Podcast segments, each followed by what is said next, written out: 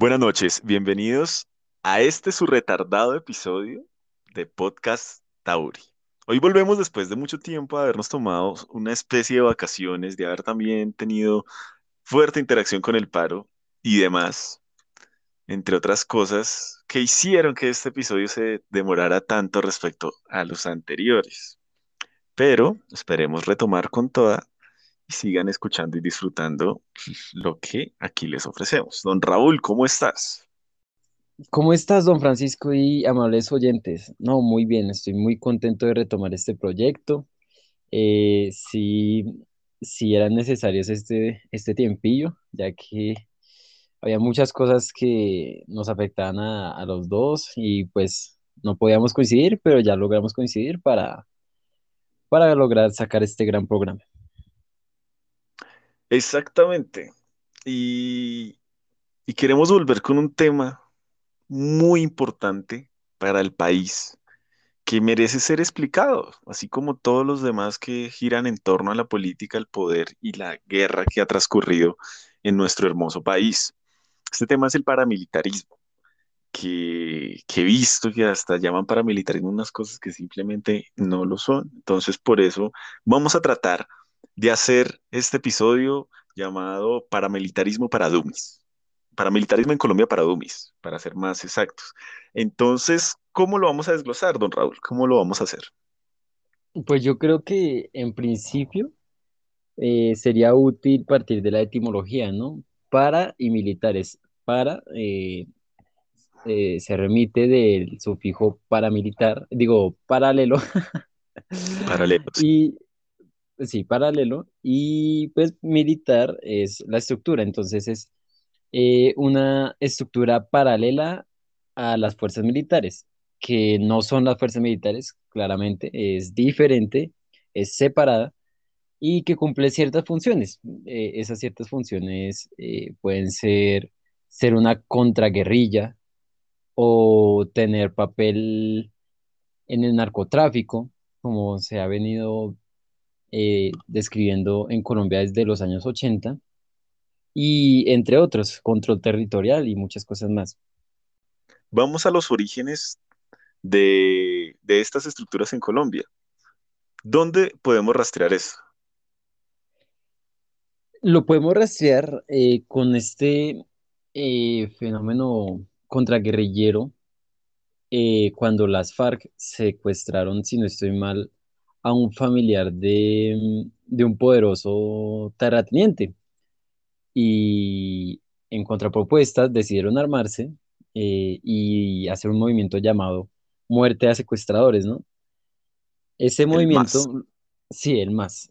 Ese movimiento lo que pretendía era mm, básicamente exterminar a las FARC y recuperar a los secuestrados. Lo recuperaron, pero siguieron con su objetivo, ya que vieron que eh, estaba teniendo muchos logros y además que para el ejército no se le hizo tan incómodo la- esta, esta lucha, ¿no? Eh, y ahí es donde, donde hay una complicidad por parte del Estado. Vale la pena hacer una, una anotación. Este momento histórico seguramente es el más fuerte y el, y el que más denota este fenómeno paramilitar, pero igualmente, desde que nace Colombia independiente, han habido fenómenos similares, pero no de una magnitud tan grande como la que nació en esta época. Sí, señor Don Francisco, efectivamente. Y es que en eso, eh, digamos, creo que lo que constituye la estructura paramilitar es como quitarle el monopolio legítimo de la violencia al Estado. O sea, se le quita y también se necesita como, ¿cómo decirlo? Como recaudar o sostener ese monopolio, en este caso sería ilegítimo, que serían los paramilitares. Eh, ¿y cómo se sostiene? Pues ahí está muy ligado al narcotráfico. Eh, la guerrilla, mm, desde los 80 ha estado un poco ligada al narcotráfico, pero los paramilitares están eh, más ligados al narcotráfico, debido a que Estos necesitaban traficar esmeraldas, traficar cocaína para sostener a sus ejércitos.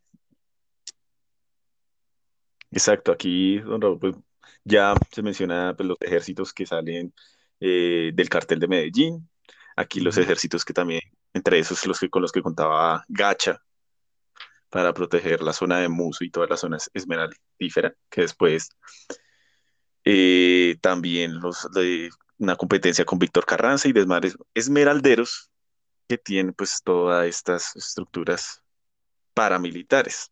Don Raúl mencionó algo importante, que es justamente esta alianza con el Estado. No sé si valga la pena hacer una cronología rápida desde este momento del MAS hasta hoy en día de estas alianzas con el Estado que nutrieron tanto estos grupos. Listo, don Francisco. Y me gusta que hayas tocado ese tema de los esmeraldas porque mm, también con eso se, se enriquecieron y con eso fue una dura, dura disputa que involucró muchas muertes y muchos desplazamientos forzados, mucha tortura, eh, eh, mucho, mucho. Bueno, en cuanto a la cronología, yo creo que a grandes rasgos podemos rastrear el más, que se muestre eh, la muerte de secuestradores como el origen, bueno, como, sí, como un origen oficial, por decirlo así. Luego con las convivir, las famosas convivir, que era como expresidente Uribe eh, dándole facultades a las comunidades para que se armaran, para cubrir que estos ejércitos paramilitares eh, ejercieran, entre comillas, su derecho a la legítima defensa contra la guerrilla de las FARC. Eh, luego, pues, está esta permeabilidad de, de los paramilitares en la política, con la parapolítica y incluso creo que, si no estoy mal, si tú me corriges si algo, la política, donde están involucrados varios pol- parapolíticos y hoy ya están eh, condenados parapolíticos. Eh, luego se, se hace un acuerdo, ah, bueno, se crea, disculpen, se crea las Autodefensas Unidas de Colombia en cabeza de Carlos Castaño, el famoso Carlos Castaño eh, después se, supuestamente se negocia un acuerdo de paz, depende del discurso, y aquí es muy importante el tema de análisis del discurso, y es que eh, para cierta tendencia ideológica va a decir que se negoció un acuerdo de paz, para otras tendencias ideológicas es que se desmovilizaron, fue un, un fenómeno de desmovilización más no un acuerdo de paz, lo que implica que no se le reconoce un carácter político. Eh, y luego, eh, ya nos remitimos un poquito más para acá, se, se crea la ley, creo que si no estoy mal, la once cuarenta y ocho la que es de, mm, la que crea Centro Memoria y, y la ley de justicia y víctimas, que ahí está como los que se someten, eh, los, los paramilitares. Sí, creo que, no, la de, la- si no estoy mal, la de justicia y víctimas, no me recuerdo muy bien la ley en este momento. Y ya eh, eh, nos podemos encontrar con un nuevo fenómeno paramilitar en cabeza de, de las autodefensas gaitanistas de Colombia. Los gaitanistas eh, no tiene que ver con lo paramilitar, sino que básicamente hay, hay grupos que se denominan con nombres famosos para atra- atraer atención. Un ejemplo es el Partido Socialista Obrero Nazi y que socialista no tenía mucho. Eh, y, y aquí, y aquí las, lo- los paramilitares no tienen mucho de gaitanistas, ¿no? Solo es como para maquillar el nombre. Y eso es lo que está pasando más o menos ahorita con, con esto y con las BACRIM también, aquí en los territorios, y que com- comienzan a controlar zonas, comienzan a controlar zonas y, y amenazar gente, como a los líderes sociales, a gente que que está en busca, en busca de su restitución de tierras y así. Más o menos es una criminología a mucho, muy grandes rasgos. Exactamente. Eh, lo de este tema de la parapolítica es un escándalo grande, que no se vio así, tal vez por el amor que se le tenía a Uribe en su momento y la gran popularidad con la que contaba este señor, y tal vez no se le dio la gravedad que se le dio dar en, en su momento, o por lo menos no para todo el, el, el país. Pues así mismo pasó este tema de la política y, y fue eh, reelegido. Y casi, casi, casi lo hace dos veces. Pero bueno, centrémonos también en, en este tema del, de, de las- del actuar, del actuar paramilitar. ¿Qué hicieron? ¿Cómo, cómo eran sus, sus acciones para, entre otras cosas, acabar con la guerrilla? Pues eh, primero se necesitaba un ejército, ¿no? Entonces se, se entrenaba un ejército, eh, se contrataba el ejército porque el ejército era pago, eh, eran ejércitos privados y esos ejércitos privados llegaban a las zonas, a las zonas guerrilleras que estaban controladas por las FARC en ausencia de un aparato institucional eh, funcional. Y entonces eh, llegaban porque decían que con el discurso del enemigo interno, que no, que los comunistas nos van a, nos van a volver Venezuela, nos van a volver Cuba, eh, nos van a quitar las cosas, nos van a expropiar y así. Y se, se comienza a, a formar ese discurso de enemigo interno que el que no, el que no está conmigo está en mi contra y comienzan a, disparar. Y en esos territorios eh, comienza la crudeza de, enfrentamientos entre guerrilla y, paramilitares y en un momento específico los paramilitares le iban ganando por mucho a la guerrilla. Y aquí es donde la complicidad del Estado está, porque eh, gracias a la JEP se ha podido descubrir que mm, el general Mario Montoya eh, está implicado en falsos positivos y incluso eh, se ha podido verificar eh, la, la ayuda de, de- de paramilitares y la alianza con el Estado. Y no solo, no solo, digamos, no solo de forma activa, de forma activa, obviamente bajo la cuerda, sino de forma pasiva, de, de bueno, ah, decir, ah, estamos enfrentando a los paramilitares, pero pues no se estaba haciendo nada, porque pues le, facilitaba los intereses a, al discurso que se manejaba, ¿no? Entonces, eh, como vieron que les convenía, eh, los militares por omisión y por acción por debajo de la cuerda, lo estaban aprobando. Entonces ahí, eh, ahí, así más o menos funcionaba hasta que, hasta que la guerrilla estuvo, estuvo contra las cuerdas y ahí se, se desmovilizaron las, las AUC.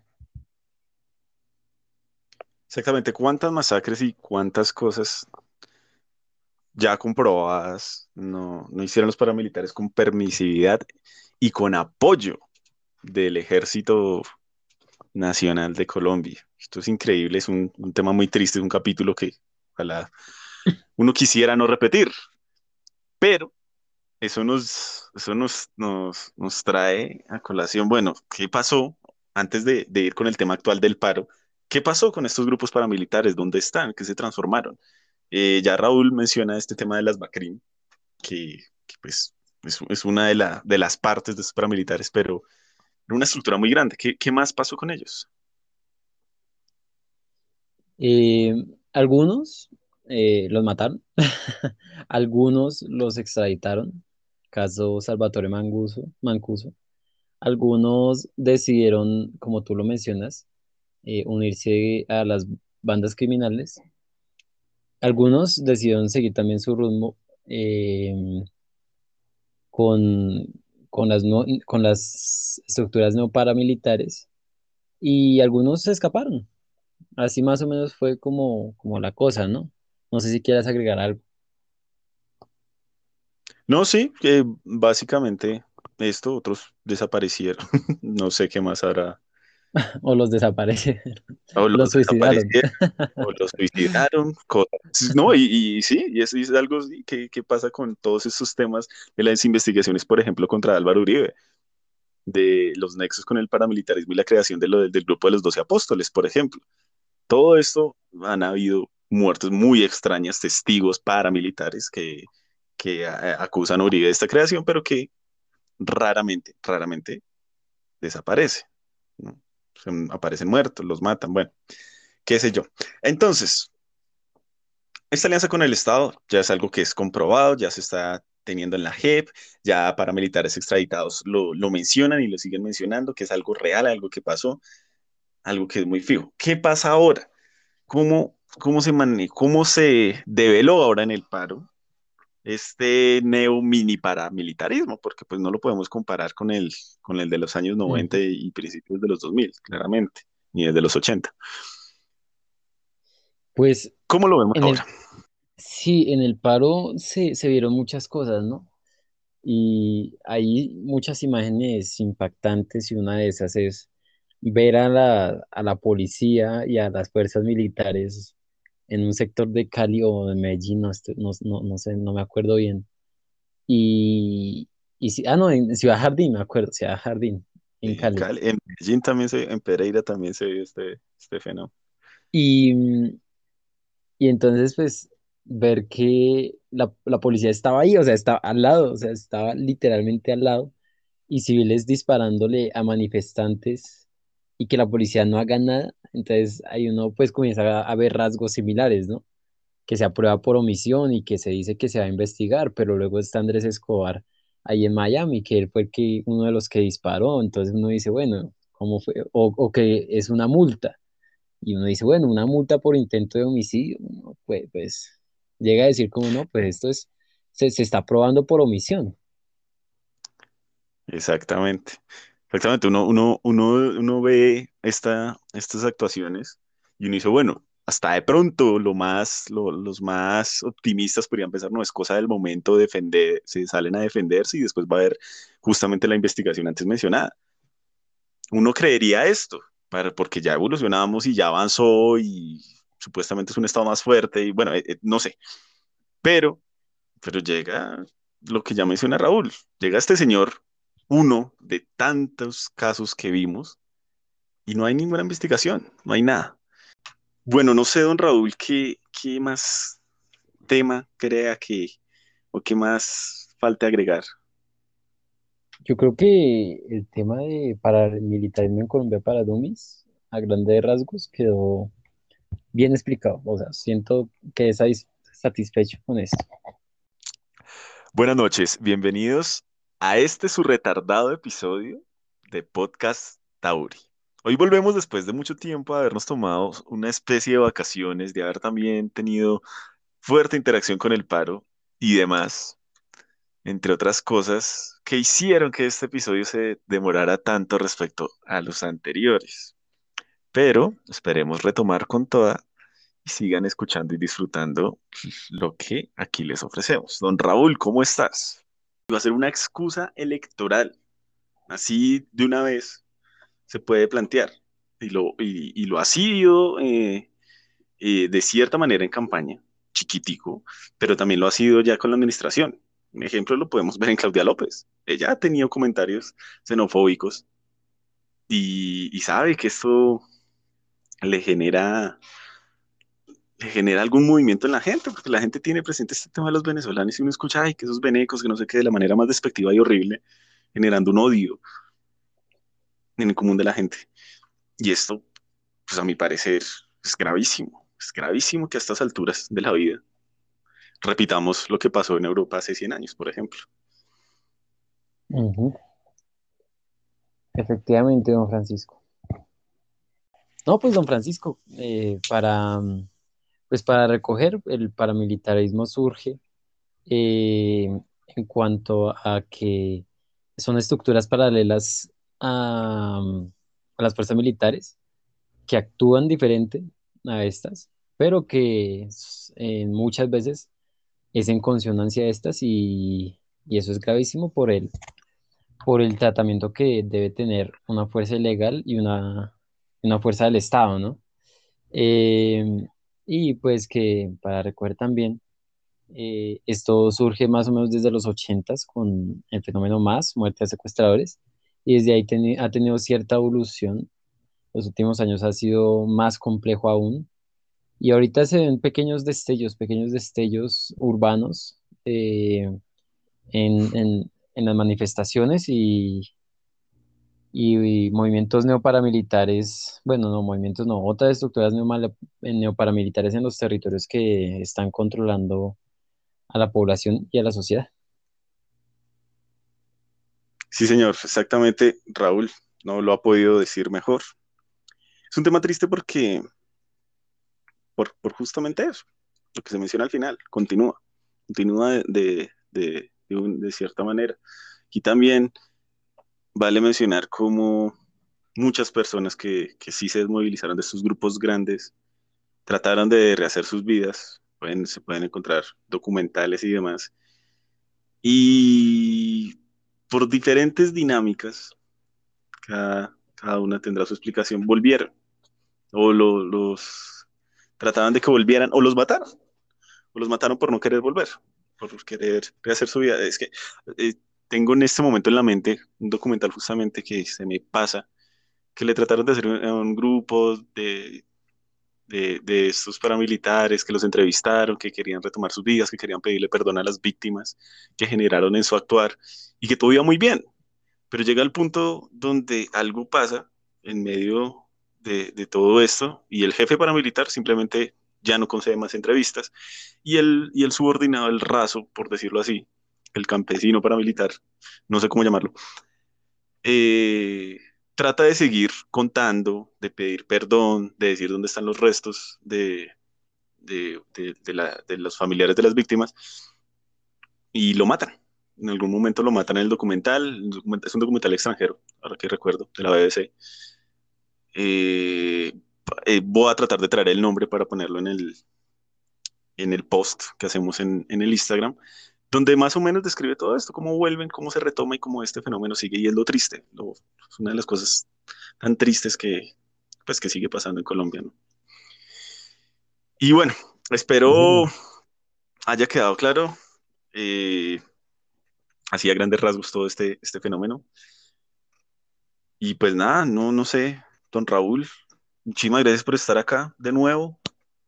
Volver con toda, como siempre. No, un gusto, un gusto, la verdad, estos espacios eh, son gratificantes y pues nada, espera que sea igual de gratificante para nuestros oyentes. Exactamente. Ya saben, nos place muchísimo que nos dejen sus comentarios, que nos escuchen, que ojalá puedan compartir esta información para tratar de generar pedagogía que hace muchísima falta en este, en este, en este país.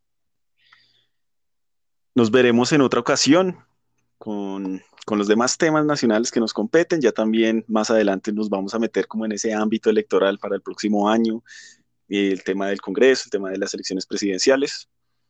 El tema del, de los consejos juveniles también yo creería que es importante saber qué, qué va a pasar con eso, mencionarlo, sirve, no sirve. Bueno, tenemos muchos temas de aquí en adelante para seguir, el paro y demás.